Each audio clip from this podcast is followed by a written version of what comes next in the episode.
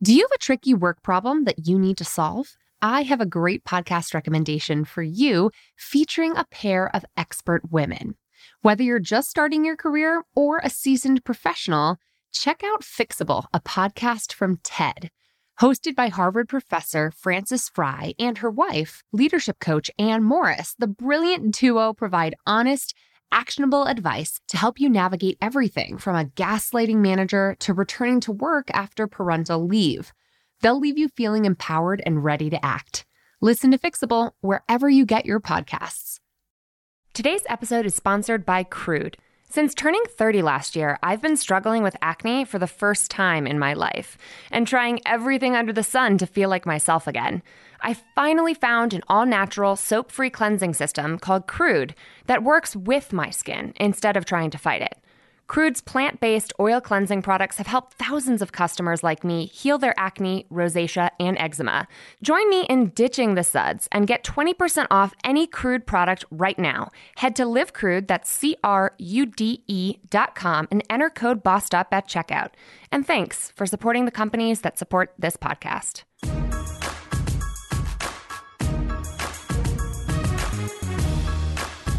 Hello and welcome to episode two of the Up podcast. Today we are talking about when to quit. How do you know when it's time to walk away from a job that's no longer serving you? How long is too long, or how long is long enough to justify actually quitting your job? And how does one go about actually doing that the right way in a prudent, financially responsible way, especially. For this conversation, I am joined by none other than one of my favorite financial experts, Maggie Germano, a money maven who pivoted from working full time in the nonprofit sector to starting her own financial coaching business for women.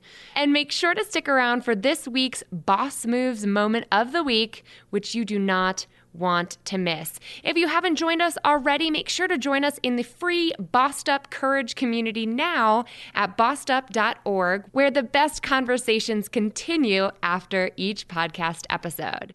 Now, when it comes to quitting myself, I remember being on the precipice of walking away from my steady political consulting job to start Bossed Up, and it felt completely bewildering, unnatural, and even a little guilt inducing, like I was somehow ungrateful for the opportunities that I'd landed thus far. You see, I grew up in a household where money was always really tight. And like an entitled millennial does, I happened to graduate into the midst of the Great Recession.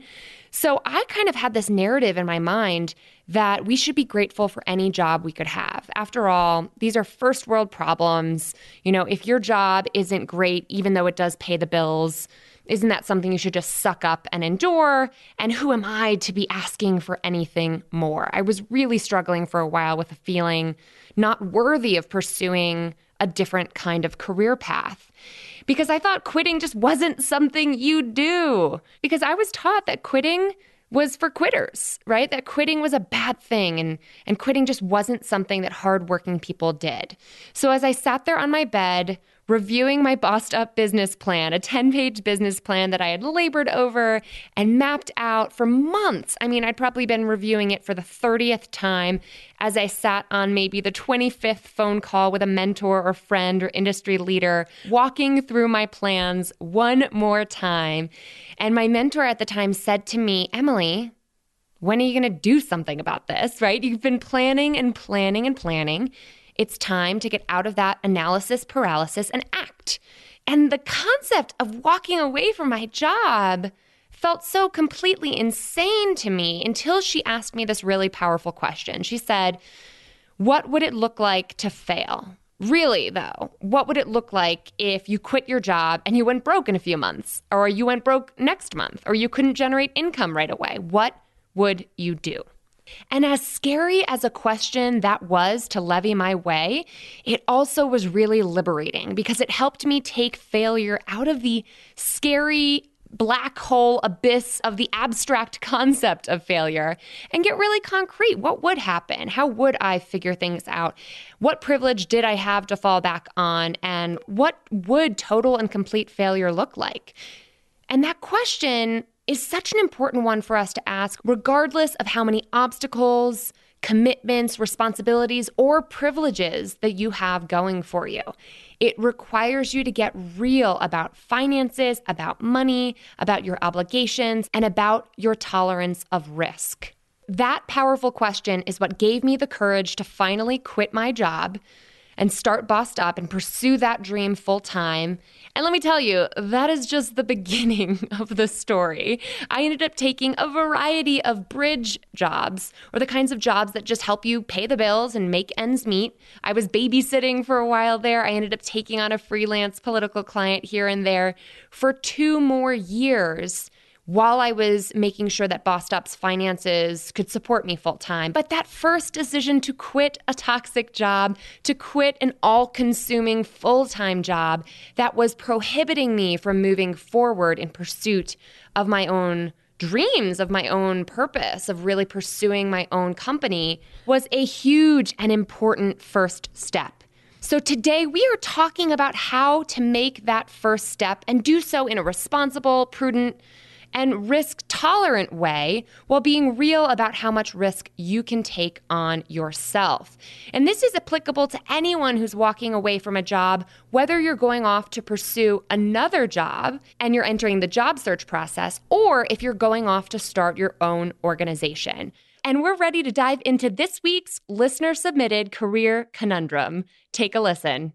My name is Rose. I'm calling from Connecticut. My question is how do you know when to leave your current job? Um, I've been working my current job since 26, July 2016. I started freelancing. I became full time. I'll be full time in a month.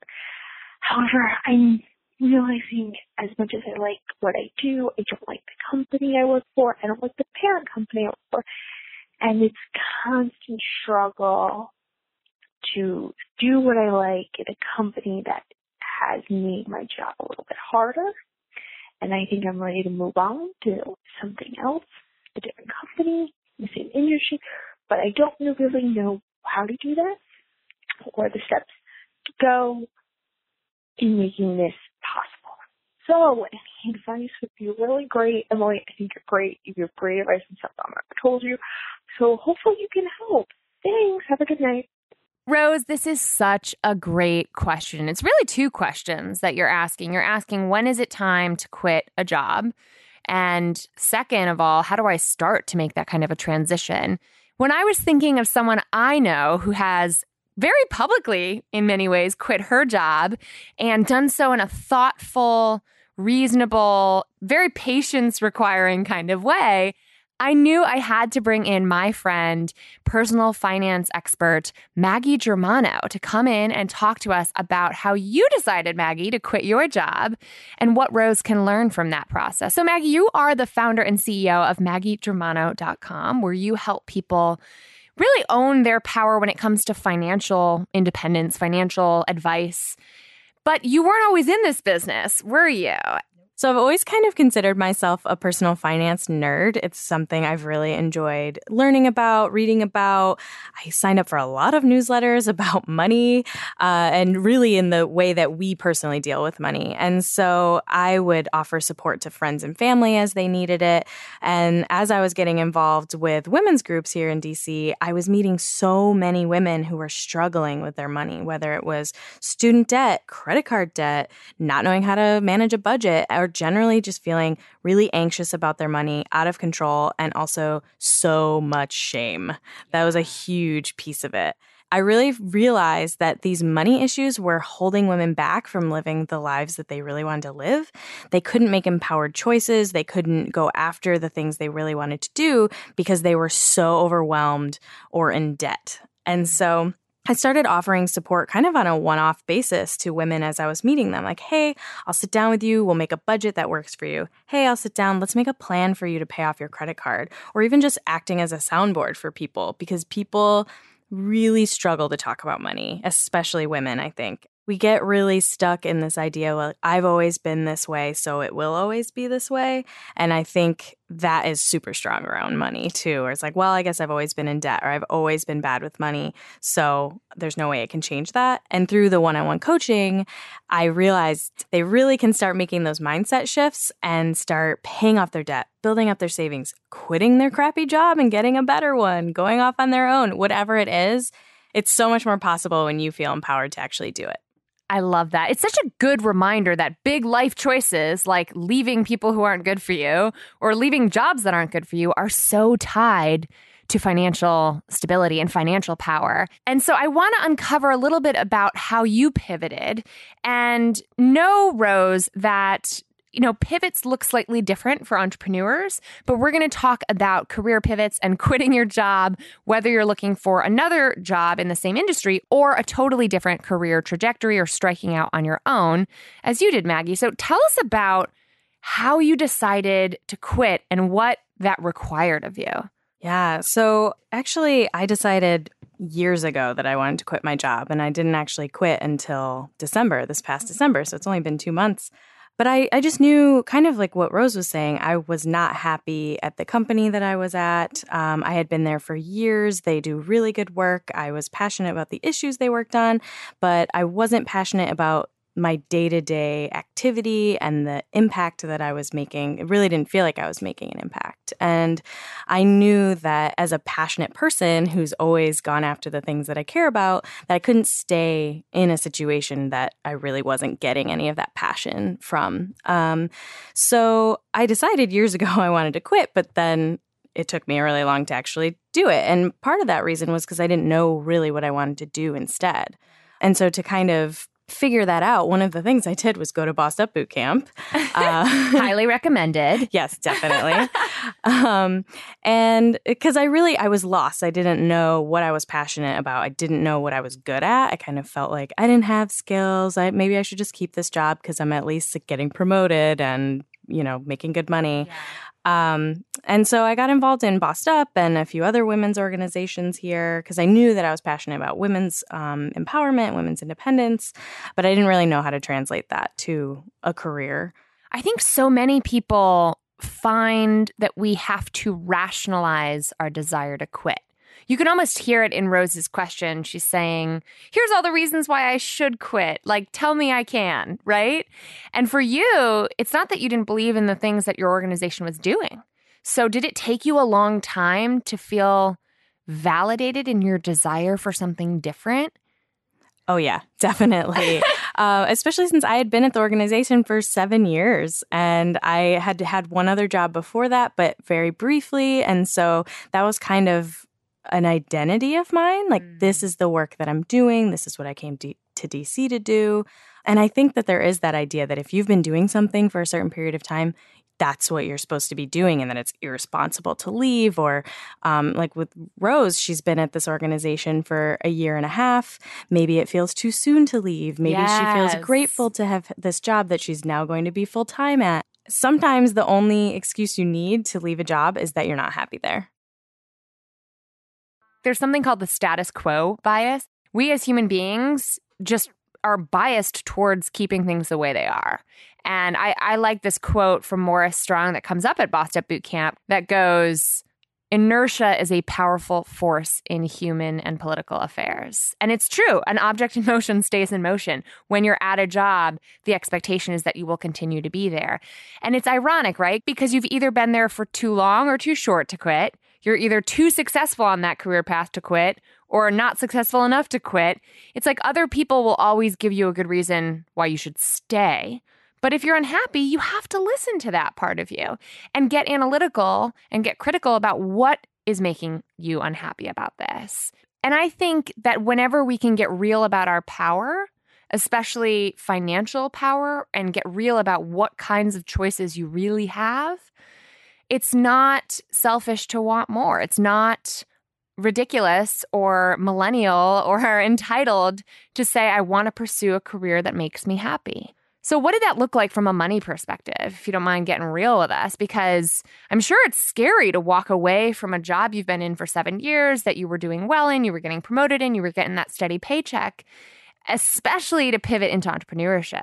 Yeah, and I also had amazing benefits at that organization, like better than pretty much anyone I know, and so that was really hard to leave. And and I was very tempted to lean back on that excuse. Um, but I knew that there just I just couldn't keep going that way because I had been unhappy for so long and I didn't want to continue it.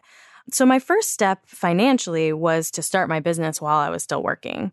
Mm. Um, so, once I decided I wanted to become a financial coach for women and really use um, money to empower other women, I started my website. I started doing one on one coaching and doing events and those sorts of things, but continuing to bring in that extra paycheck or, yeah. or that, that actual paycheck.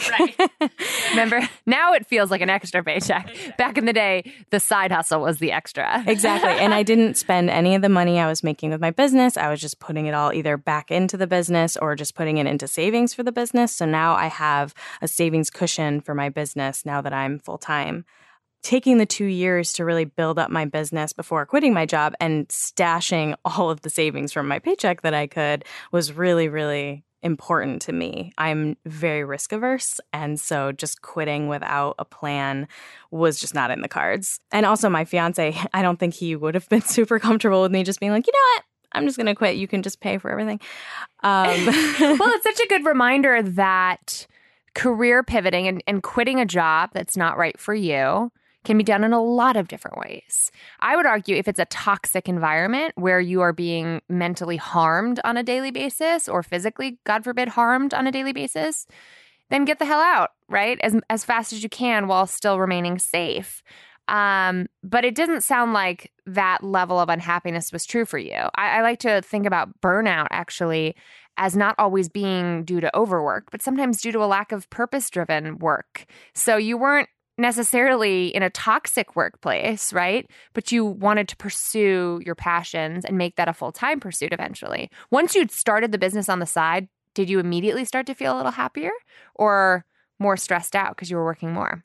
I think initially I felt a lot happier because I could I had something to look forward to at the end of the day or even in the middle of the day. I would take clients at lunch or I would take clients in right after work and so and those client sessions actually really energized me. And so I'd be exhausted from work and then have a client and then be like, "Oh my god, like I feel so much better. This is so much fun." So in the beginning it was really really great and it made me a lot happier and I had something that I could focus on during the workday, even though I probably should have been right. doing my actual job. Um, but I could write my blogs or do research and those sorts of things. Yeah. During my ample downtime. Uh, as someone who helps people pivot careers, I've heard a thing or two about maybe job hunting while on the job that you need to leave, which, you know, it's all about managing perception, y'all. It's all about making sure you're you're watching out for yourself. Do you feel like preparing to quit in Rose's situation is different in any major ways from preparing financially for that kind of risk as an entrepreneur. Hmm. Yeah, I do. I think well, and, and again, it depends on on how bad her situation is. It didn't sure. sound like it was a toxic situation. It Just sound like that things were getting a little difficult, and she wasn't enjoying it anymore and wanted to leave. So I think she has a little time, and she can do some research mm-hmm. and tap her networks because it sounds like she wants to stay in that industry and just find a different company to work for in that same area of work. And so asking around, tapping some mentors, talking to friends in that same industry and seeing what her opportunities are and if they have advice for making a transition because I think being gainfully employed while you're searching is a very privileged position to be in even if it feels frustrating and stressful, it's still like you can work and make that money and find out your other options and find exciting new opportunities. And I know for anyone out there who's listening to this conversation who's currently searching for your next job while working at your current job, it doesn't feel like a very privileged position. It feels like double trouble, right? It feels like a real tough balancing act. How much better off is Rose to collect that paycheck and allow her current employer to basically finance her job search. Or if you're pivoting to a side hustle or pivoting to starting your own business, you know, her current employer could be seen as her funder for making her startup possible. Like from a personal finance perspective, how important do you feel it is to have a a padding or a sense of savings? And how do people begin to make that happen when they're thinking about quitting their job? I think it's really important to have an emergency savings account um, because that is specifically for paying your rent and paying your bills, paying your student loans, anything that you can't skip without getting in big trouble. You need to have that money set aside for you in case of emergency. If you lost your job or if you just couldn't take it anymore one day and quit your job on the spot, that you could pay your rent for a couple months or even just one month while you're job searching. So I think that's incredibly important. And that is one of the things that you can start building up while you're job searching and you're still getting your paycheck. And just cutting down on your spending for a month or two while you're searching so that you can stash some money away if possible just will really get you in a more comfortable position if you need it. Totally. I think of it as short term pain, long term gain. I also think it's important for us to make explicit that for a lot of us women, uh, especially women who I work with who are perfectionistic and type A and overachieving, maybe we're not happy with our current workplace situation because giving 100% every single day in and day out in an organization that doesn't seem to really value us or doesn't seem to make clear a path forward for our career to progress is exhausting and draining.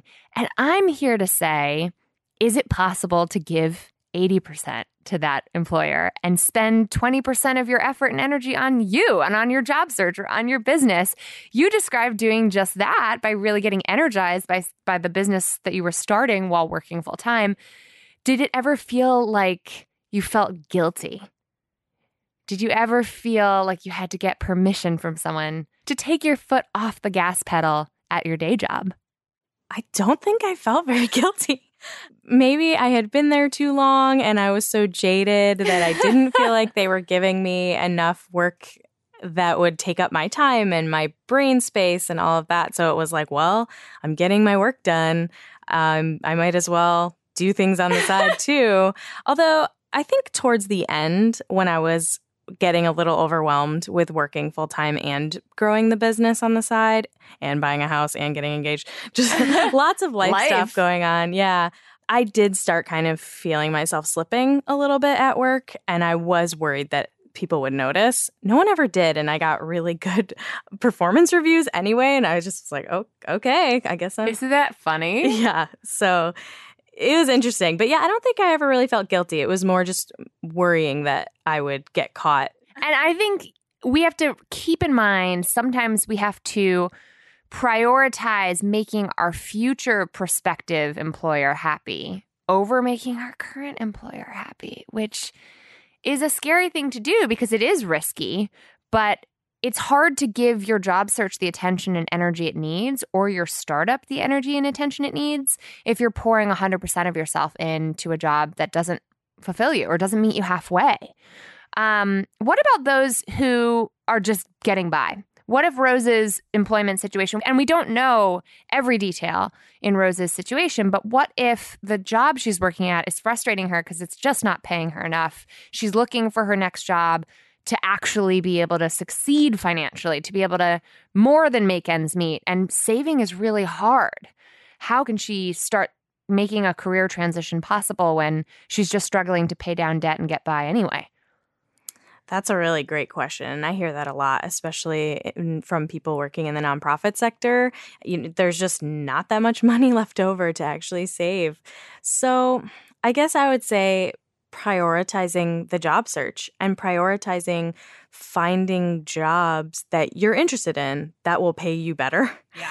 Because I think, especially, and I, I'm not sure what industry Rose is in, but especially people working in nonprofit or public service, they think that they shouldn't earn more that it that's just the way it is and like i'm just doing something that's better for the world and so this is just how it is you just don't make a lot of money in this and that's just I don't accept that. Same. so, you know, look around. Well, first of all, figure out what it is you want to be earning and what would make you the most comfortable and happy based on your expenses and your long term goals and the things sure. that you want to do. That's not selfish to think about that either. Yeah. And so identify that for yourself and then start looking for the positions that will pay you that way and then start practicing with your friends and your mentors about how you can negotiate for those things because imposter syndrome's real and it's scary especially if you don't have a lot of experience with it so totally. And just for those who aren't familiar imposter syndrome is this psychological phenomenon right that affects men and women but appears more often in women that makes you feel like a fraud at work makes you feel unworthy makes you question whether you have the capacity to do whatever it is that you're doing. I used to feel that way. Like at any point in time, someone was going to find out that I'd been hired and it was some kind of clerical error. and yeah, you're totally on point about the nonprofit industry. I call that whole uh, catch 22 way of thinking the martyrdom mindset, this idea that we must sacrifice ourselves to do the work we want to do. And if we believe that truly, then we're going to act in ways that reinforce that belief. So it's important to push back on that. Um, and I'm glad to hear that you're helping women do that. Do I recall correctly? You wrote a piece for the blog, and it's on Bossed Up's blog too, about how to figure out what kind of a salary number would work best for you, right? What are some of the top line tips that you have for our readers? I'll make sure to put those links in the show notes as well. Um, but for those who don't have time necessarily to read every point, how how would they go about calculating that kind of goal salary? Well, I think just getting really clear on, well, first of all, what your actual current expenses are, because a lot of people aren't necessarily paying attention to that down to the dollar. So just knowing what it is that you have to spend money on, and then how much you typically spend on other things. So your discretionary spending around dining, uh, going to concerts, whatever it is you like to do uh, getting a handle on that. So having that the base for the fixed costs and the flex costs, and then getting really clear on the things that you really truly do want for yourself in the future, which I think a lot of us don't necessarily think we deserve or oh you know in 20 years i'll be able to go on that amazing vacation or buy the house whatever it is getting really clear on those things that you really want to experience and have in your life, and then kind of calculating how much money you need to make in order to make that happen. So, if you want to go on a vacation every year, how much do you need to get paid in order to make that happen? Or if you want to have a certain amount of savings in the bank at the end of the year, how much money do you need to make beyond what you're currently making? So, getting really clear on you and what you deserve, what you want, and putting that into number form and asking for it. Hell yeah, I love that. And you know, I'm a negotiation freak. So, for those who want more on negotiation and the job search, trust me, we've got more episodes coming out on that topic very soon. But in the meantime, you can check out all the free resources we have available on the Bossed Up blog. And Rose, I realize you asked two big questions. We really answered, I think, the first one about quitting and know that we have a lot of resources on how to start the job search process. But quick last fire round question for you, Maggie. What are the first few steps that you think Rose should take to really kickstart her job search now? Yeah. So, the number one thing is to get clear on what it is about your organization you don't like so that you can identify other organizations that won't be that way. Because I think the worst thing would be to leave your job that you don't like and going to a new place that's the same way and totally. with the same problems that you're experiencing. So, make a list, get clear on the things you don't like about your company and why it's making your life more difficult. And then try to identify other organizations that are not like that. Um, and ask around too at, at those other organizations. Talk to people that work there. Make sure that you actually know what things are like there because yeah. things on the outside might not actually be what they actually are like in the inside. I think that is such a good reminder that you need to be interviewing the companies that are interviewing you too. It's not just about a desperate flee to the next employer, it's about making sure the next employer is going to treat you better. And so do your due diligence, right? Really do your homework and research the companies that you're considering pivoting to. I also want to just clarify for Rose's sake that there is no magic number of how long you have to stay at an employer before pivoting. Sometimes I get questions from folks who ask, have I stayed long enough? It's only been a few months, or it's been a few years, or it's been a seven year stint. You know, how much is too much or too little time spent? And how can I explain this on my resume? My answer is always craft your story. Uh, make sure that when you're interviewing for your next employer, you can paint a clear picture as to what you're hoping for next to explain why you're leaving where you are now. And you don't want to get too bogged down in the drama of the past. You want to stay focused on the future. But as long as you can make a clear case for why you're leaving, there's no magic number of how many months you have to stay in a workplace that's not working for you. You know, it, it's all about having the confidence and belief in yourself that you can make that pivot with a compelling story. Maggie, thank you so much for joining us today and helping me unpack this great question from Rose. Where can our listeners catch up with you? So you can go to my blog at maggiegermano.com. So I also have options for working with me on one on one coaching and my Money Circle group, which meets in person once a month here in DC. You can also find me on Twitter and Instagram at Maggie Germano and on Facebook at Maggie Germano Coaching. Awesome, Maggie. We'll make sure to include those links in the show notes. And as always, listeners, keep in mind that part of being a boss is being the boss of your own budget. So do what you have to do to work with bosses like Maggie or get the support that you need to get your personal finance on lock so that quitting a job that's not working for you is an easy choice to make.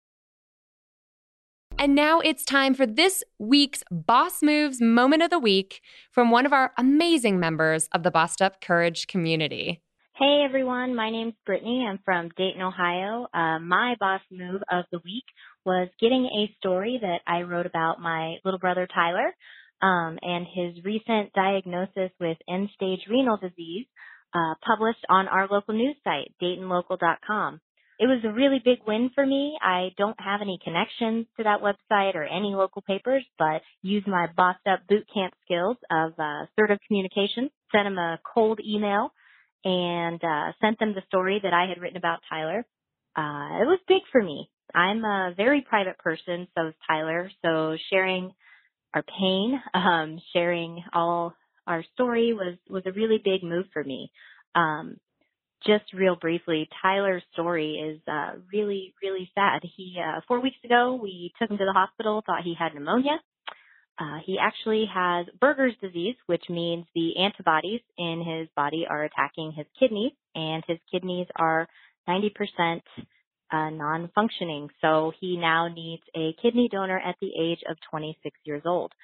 So it is a sad story, um, but I made sure to also share all the funny things about Tyler um, and just facts about him. You know, he's he's way more than this crappy disease that he's been stuck with. Um, and I'm just so proud of of getting that in the paper. And I started a dedicated email account, kidney four, the number four, kidney four Tyler at gmail.com.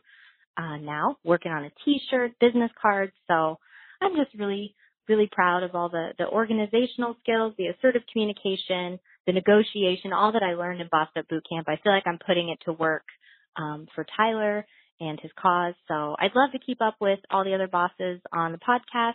Um, please find me, Tyler's Kidney Squad on Facebook. My name's Brittany again. And if you have questions or concerns, or if you're interested in donating, kidney for Tyler at gmail.com. That's kidney number four, Tyler at gmail.com. You really never know who you're inspiring when you share your wins. If you've got a Boss Moves moment of the week to share, or you want to submit a listener career conundrum, for discussion on a future episode, give our podcast hotline a call right this moment at 910 668 BOSS or 2677. And don't forget that the best conversations happen after each episode on the Bossed Up blog and our free online courage community, which you can find now at bossedup.org. Thank you so much for tuning in today. And don't forget to share today's episode with the boss besties in your life who might be on the fence of quitting a job that's no longer right for them. Let's keep bossing in pursuit of our purpose, and together we'll lift as we climb.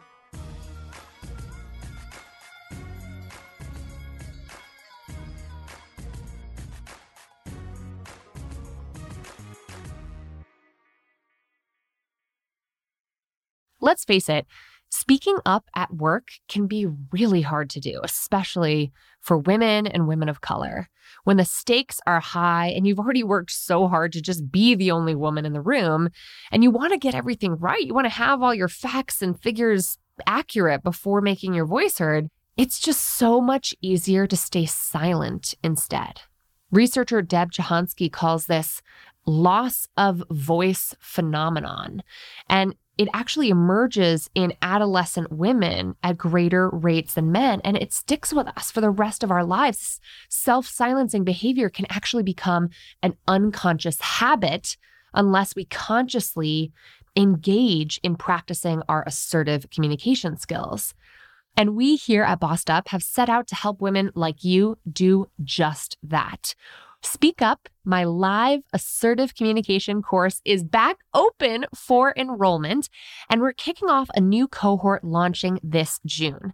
Over the course of eight life changing weeks, you'll have access to interactive online curriculum and live weekly practice sessions where you, Irene, and I, and a cohort of fellow Speak Up bosses who are owning their voice, overcoming the social messages that have taught us to keep silent, and really learning to strategically and assertively communicate when it matters most, will actually have the practice time to rewire our brains, create new neural pathways, and build better habits when it comes to speaking up with confidence and precision and assertively communicating in the workplace. Learn more and enroll today to secure your spot at bossedup.org slash speak up. That's bossedup.org slash speak up.